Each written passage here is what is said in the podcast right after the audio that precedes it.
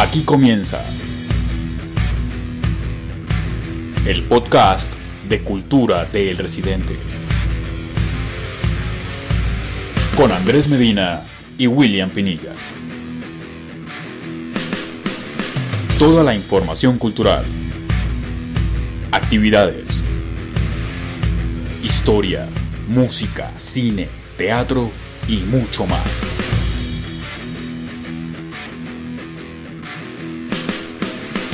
Así que acomódese y de esta manera empezamos.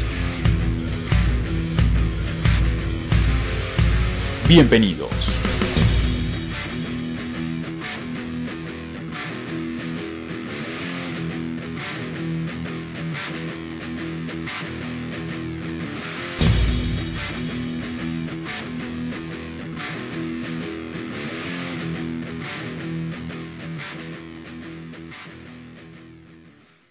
Andrés, Feria del Libro. Eh, vamos a hablar del libro que nos dejó la Feria del Libro, ¿no? La fuerza de un destino de Martí Gironel, un autor catalán. Así es, David. Para iniciar esta, esta sección de cultura sería muy bueno hablar sobre un libro que nos dejó la Feria del Libro. ¿Y qué más que un autor catalán, ya que Barcelona era el, el- La ciudad invitada. Entonces, en este caso le voy a dar el paso a Luisa, Luisa fue una de las periodistas de cultura que estuvo en la Feria del Libro.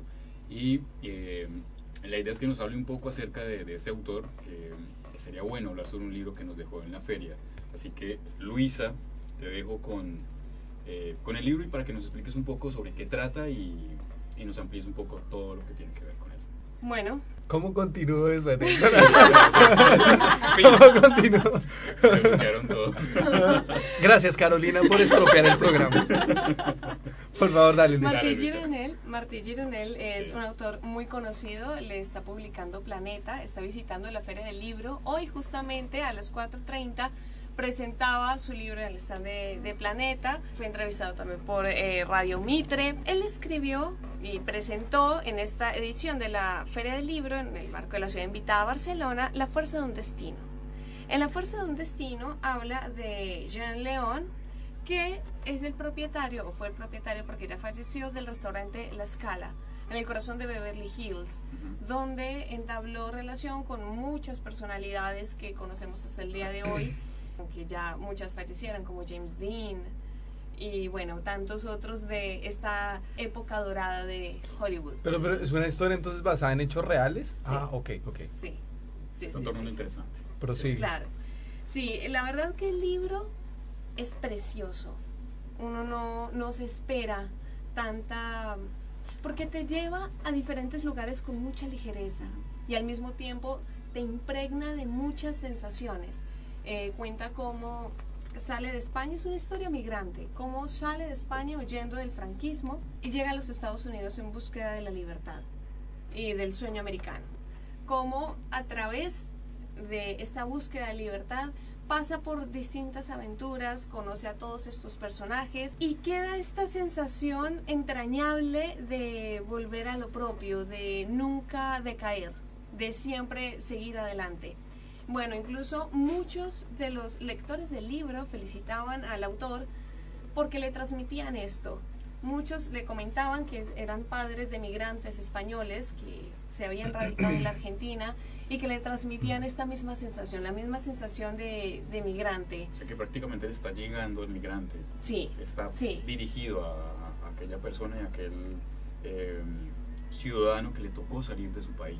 Por X o Y razón. Mm, claro, más que dirigido, digamos que es el, la persona migrante, la lectora y lector migrante es el que se siente identificado, porque no era dirigido a un público específico, sino que a través de esta historia y como está escrita, nos permite llegar a, a este corazón de, de- de esta situación tan entrañable y de esta fuerza del nunca decaer, también de la amistad y de la fortuna, y cómo la suerte lo va llevando a uno y cómo, aunque esté la suerte, si uno no está preparado para abordarla y para fijarse y aferrarse a ella con voluntad, finalmente no se llegaría a ningún puerto. Yo creo que de ese corte hay muchísimas historias eh, que se entrelazan por, por, Claro. por la, la correlación que puede haber. Sí, con- sí, sí, con sí, el libro. sí.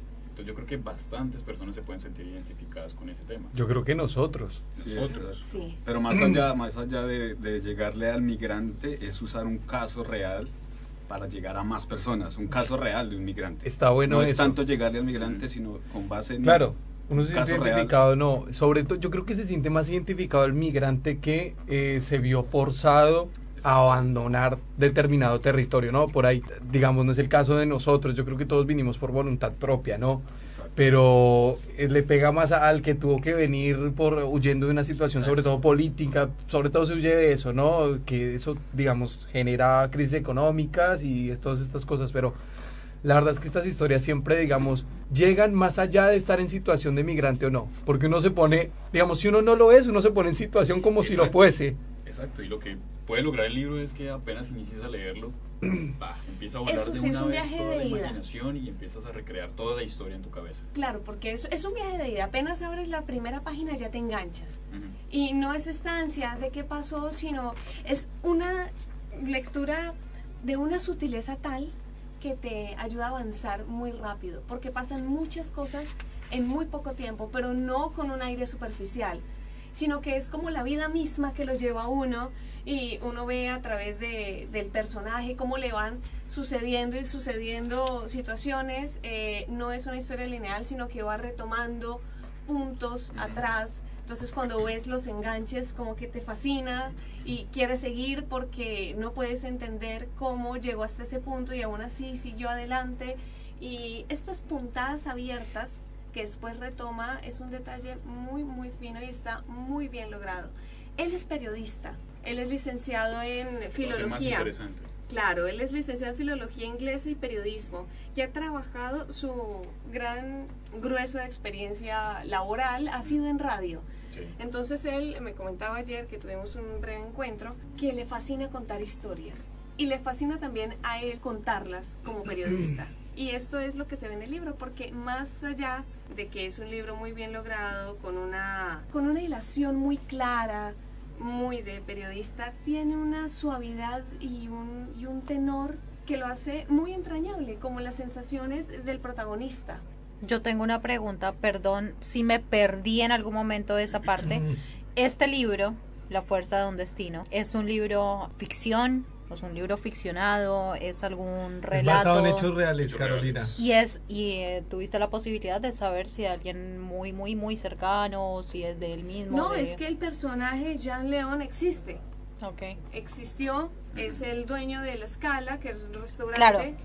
No, no, o sea, Pero no está, a lo que voy es, ese, el, el libro El- está, el- no, el- no hay nada ficcionado, digamos. claro, porque es un libro narrado, eh, si bien en tercera persona, cuenta las eh, aventuras que sufrió Jean León. Eh, él se entrevistó con varios personajes cercanos, pero lo aborda desde una mirada mucho más alejada. Ah, no, no podemos hablar de una biografía estricta. Claro, pero, eso Pero mira que ok. yo creo que lo que hace muy interesante al libro, que aparte de que, que habla de- del migrante y todas las situaciones que vive, es que está desde el punto de vista de un periodista, desde el análisis que le está haciendo, por una pequeña investigación. Pero él está buscando obviamente el saber Es de un- por qué es una sucedió. mixtura, ¿no? Hay, hay una mezcla de muchas cosas que lo hacen aún más interesante. O sea, puede ser una novela, está entre novela, Sí. crónica, biografía. Crítica, reseña, de No, todo. está, está Pero- genial. Sí, sobre todo porque el trasfondo y todo el corazón es el anhelo, la ilusión. ¿no? Entonces tú ves al, al protagonista anhelar, anhelar. Bueno, yo quiero establecer mi propia identidad, una nueva identidad. Bueno, yo quiero establecerme en este país. Bueno, yo quiero tener un nombre. Y es la fuerza, esta vitalidad y esta determinación lo que le permite ir sorteando todas las eh, travesías que, que va llegando que uno puede identificarse porque todos como migrantes en algún momento tuvimos que tener este tesón para continuar. Es que es contar la vida misma y por eso tú hablas de que es una lectura muy sutil y que como que avanzas, es un viaje de ida y, y tiene varios puntos donde va y vuelve en la historia, porque es eso, es contar una vida, ¿no? Y Sí. uno va así, o sea, digamos, ¿por qué estoy acá? Y puede ser un antecedente hace tres años y después tengo que volver y retomar. eh, Entonces, Luisa, para rematar, hagamos una invitación a, a que los oyentes eh, busquen el libro, lo compren, lo lean y como que se hagan una, una idea de lo que nosotros estamos hablando acá. Claro, recordamos que está en el stand de Planeta. El autor es muy cercano también a la escritora reconocida María Dueñas, reconocida por el tiempo entre costuras, que se le hizo también una serie televisiva. El autor también tiene otros títulos muy importantes. ¿Nos recuerdas el título, por favor, del libro en mención? La fuerza del destino, La fuerza de del Martí para tener en cuenta. autor catalán. Ya saben los oyentes para que busquen el libro y asistan a los últimos dos, tres días que quedan a la Feria del Libro. Pasamos y seguimos con el tema de la Feria del Libro, pero vamos a ahondar, William, con el tema de el himno nacional, porque hoy es el día del himno nacional de Argentina. Así que, William, ahondemos un poco más sobre tema. Exactamente, hoy es un día muy especial, muy patriótico. Se conmemora hoy el Día del Himno Nacional. Se, se tenía previstas muchas actividades hoy en la, en- en la Feria del Libro, algunas marchas, algunos eventos militares. Y bueno, es una conmemoración que pues eh, estamos hablando de un, de un patrimonio de, de- de- de la Argentina. Exacto. ¿Cuántos de ustedes sabían que hoy era el día del himno nacional de No, la verdad no lo sabía. Nula, nula. Sí, de hecho, Pero sí. uno que sí sabía. Sebastián, bueno, un punto para Sebastián. Eh, bueno, Solo uno. solo uno. Solo uno. Y ojo que si se equivoca, pierde el punto. O sea, es como, acá Eh. son, es- sobre todo ese personaje de allá es así. Bueno, pregunta para, para Carolina. Eh, respecto a Esto no lo hablamos con producción. Yo no sé. respecto a esta celebración, hay- había eh, o, se, o se tiene pensado algunos eventos conmemorativos en algunos partidos de fútbol para esta fecha. Sí. Eh, no sé si de casualidad tienes presente cuáles son estos. estos Realmente no, desconozco. Eh, Sebastián. Seba- No, tampoco, desconocemos totalmente. Bueno, selección. Chao, punto de Sebastián. bueno, en estos Sí, partidos no, se, se entonará la simbólica marcha de San Lorenzo y luego el himno nacional. Eh, ocurrirán los encuentros de Capital Federal entre Argentinos Juniors, Gimnasia La Plata, Vélez Boca, eh, provincia de Buenos Aires entre Tigre y Racing y en Tucumán entre Atlético Tucumán y River Plate.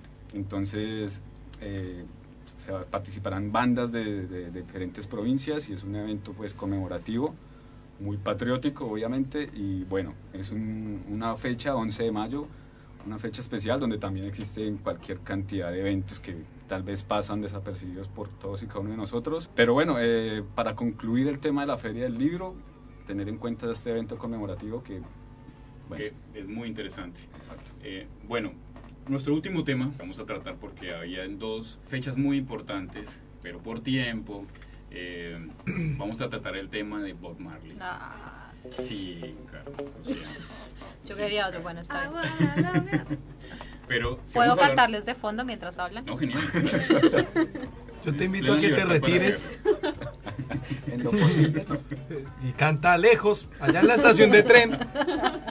Un forro de ¿Qué, pasa- guitarra. ¿Qué pasó con Bob Marley? William, ¿qué pasó con Bob Marley? Hoy hace, bueno, un buen tiempo murió... No, Bueno, se celebra eh, la muerte de la Bob Marley. La conmemación, sí se conmemora. la Exactamente. muerte de Entonces, Marley. ¿qué pasa?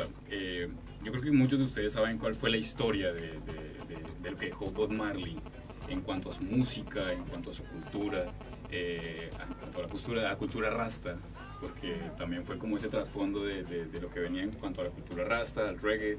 Muchos hablan de que la muerte de Bob Marley se pudo evitar, se descuidó muchísimo con, con el Bueno, tema contra de- él atentaron también. Sí, pero O sea- Marley fue, para empezar, jugó un partido de fútbol, tuvo un problema de, de un golpe en el dedo, de- un dedo gordo del pie, Sí.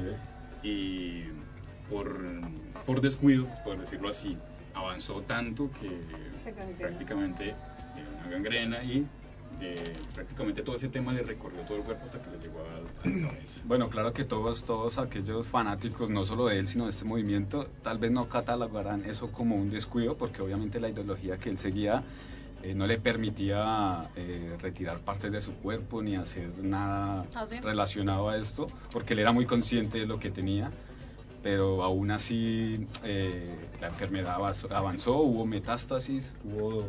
Él pudo haber ido al médico, recién le pasó lo del dedo para Pero le evitar hizo caso que... omiso, le hizo caso omiso, a- aparte que le decían Avanzara. que la única opción que tenía era amputar el dedo y se libraba del problema. Pero según por la cultura rasta, eh, le prohibían que le faltara una parte del cuerpo. Entonces él solamente dejó que eso pasara y hasta que Muriera. ya al final no aguantó y, y murió. Pero más allá de eso nos dejó una, un legado grandísimo Sí. de música. Y, Y unos no hijos talentosísimos también. Exacto. Tres, no- tres hijos. Tres hijos. ¿eh? Pero no sé si todos serán talentosos, ¿no? Porque calcule usted de 13, ¿no? No, bueno, los, los más conocidos, los más conocidos son muy, muy talentosos. Pero igual no solamente el legado fue en la música, sino en toda la cultura, porque pudo Exacto. Y el reivindicar mensaje que origen, dio. pudo reivindicar el origen eh, en- de todo Jamaica y pudo reivindicar toda la ancestralidad que habían perdido con la conquista. Datos curiosos, William, que tengamos de Bob Marley.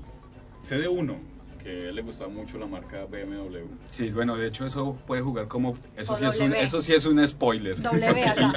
iba, iba como pregunta, pero bueno, iba como pregunta, pero bueno, haciendo mención a lo que dice Andrés, sí, una de sus marcas preferidas de autos, el BMW, pero había una razón por la cual él justificaba el gusto a esta marca. ver. ¿Cuál creen que puede ser? Por las iniciales de su nombre. Bob Marley, B, M. Y la Bob W. Wit. Con la Wit. Sí, más o menos, él, Por ahí cerca. es por ahí ¿Por ahí? sí, medio punto para David. ¡Ey, ey! Medio, medio, estuve rápido, la agarré de Pero una. sí, eh, mucha gente lo criticaba porque decía tanto que habla su ideología y es amante de carros de estas marcas, de estas marcas de autos. Es que- Entonces es que era como contradictorio, pero él decía de manera muy eh, alegre, decía simplemente a eso homenaje Sí, a como Bob para Marley. zafarse, ¿no? Sí, como para zafarse, ¿no? Mi colección de... De ese- sí, pero, llega- pero- solamente es porque las iniciales tienen que ver con tal. Exacto, Bob Marley and the Wailers. Eso era Sí, lo sí. que siempre justificaba él respecto a estos autos. Claro que no tenía autos de, de sí eran BMWs, pero totalmente clásicos, como esas reliquias que realmente... Los que más no- valían. Sí, obviamente. sí, sí eran, eran Para, para, para pero- Argentina, BMW, ¿no? Porque Ah, bueno, nosotros BMW, somos muy colombianizados. BMW. el BMW. Otra- otro dato curioso que es muy interesante es que Mick Jagger era eh, fanático a la música de Bob Marley. Y aún así, escucharlos o, o- o solamente tener una canción de él le hacía promoción desinteresadamente. Mm. Te gustaba muchísimo la música de Bob Marley. Como le gustaba también eh, toda la influencia jazz que tenía y por eso se habló también de eh, una nueva onda de jazz inglesa que adoptó eh, Nick Jagger. Legado de Bob Marley muy importante y de creo cultura que está bien. Eh. Andrés, un mensaje para toda la audiencia, por favor. Claro que sí, queremos invitarlos a la primera muestra gastronómica, artesanal y comercial de emprendedores colombianos en Buenos Aires, se llama la Feria Colombiana, que va a ser el próximo domingo 26 de mayo de 11 de la mañana a 17 horas en la avenida Córdoba eh, 5217. Así que están todos prácticamente invitados para que asistan el próximo 26 de mayo. Eh, eh, apoya la Casa del Árbol y por Y supuesto el, El residente muestra gastronómica gastronómica, artesanal, comercial, comercial de emprendedores colombianos. para que se empapen de la cultura y para que vayan todos. Señores, Chicos, información, ¿no? Eh, cualquier información de esto, de cualquier otra cosa, el residente.com. Ah, sí, y en redes sociales con el residente ARG para que nos escriban. Estuvimos bajo la dirección de José Luis Morales, operación técnica Hernán Guidi, producción Felipe Torres, en la conducción que les habla García Cruz. Gracias a todos por tener la disposición de estar del otro lado. Nos oímos el otro sábado. Chao.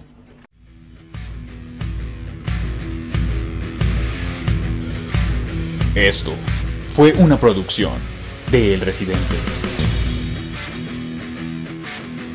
Somos cultura. Somos El Residente. Hasta la próxima.